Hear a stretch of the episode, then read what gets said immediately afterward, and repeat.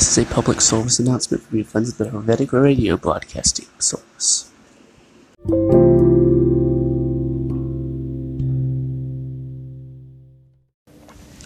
Earthquakes are common among fault lines. Simple friction between two plates can cause massive destruction of towns, roads, farms, and even cities, comprised of primary, secondary, and Love waves, or surface waves as they're more commonly known. If you feel primary or secondary, consider it as a warning for the last and most devastating strike of the surface or love's waves.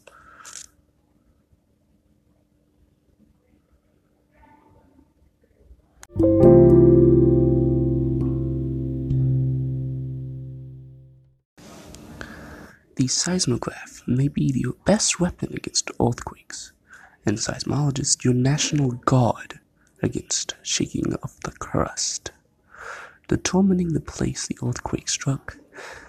But if you are being hit by an earthquake, the least of your worries is where the epicenter is. Measuring on a Richter scale at 1 will have almost no to minimal damage, but even a 2 or 3 can cause damage to the surrounding area that can take months to years to repair.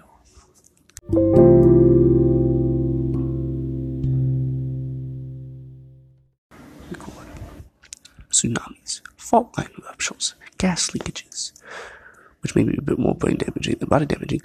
Power outages, this is why you need battery powered electronics, and drinking water contamination, all secondary effects.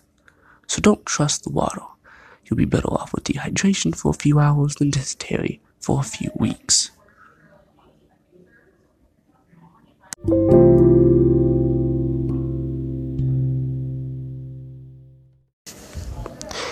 Building a house, remember to do as the Japanese do.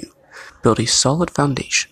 Make sure you use steel pipes, and if possible, use oil dampeners to keep the house from breaking or moving during an earthquake.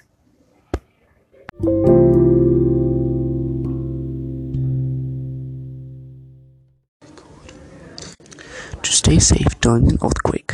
Do not stand out in the open. Get under a desk, a table, a chair, anything. If you stand under a block of cement while a 5 on the Richter scale is breaking apart the building, you are asking to get the block on your head. The same goes if you're on the first floor or above. Get as low as possible. Collapsing buildings are your biggest threat.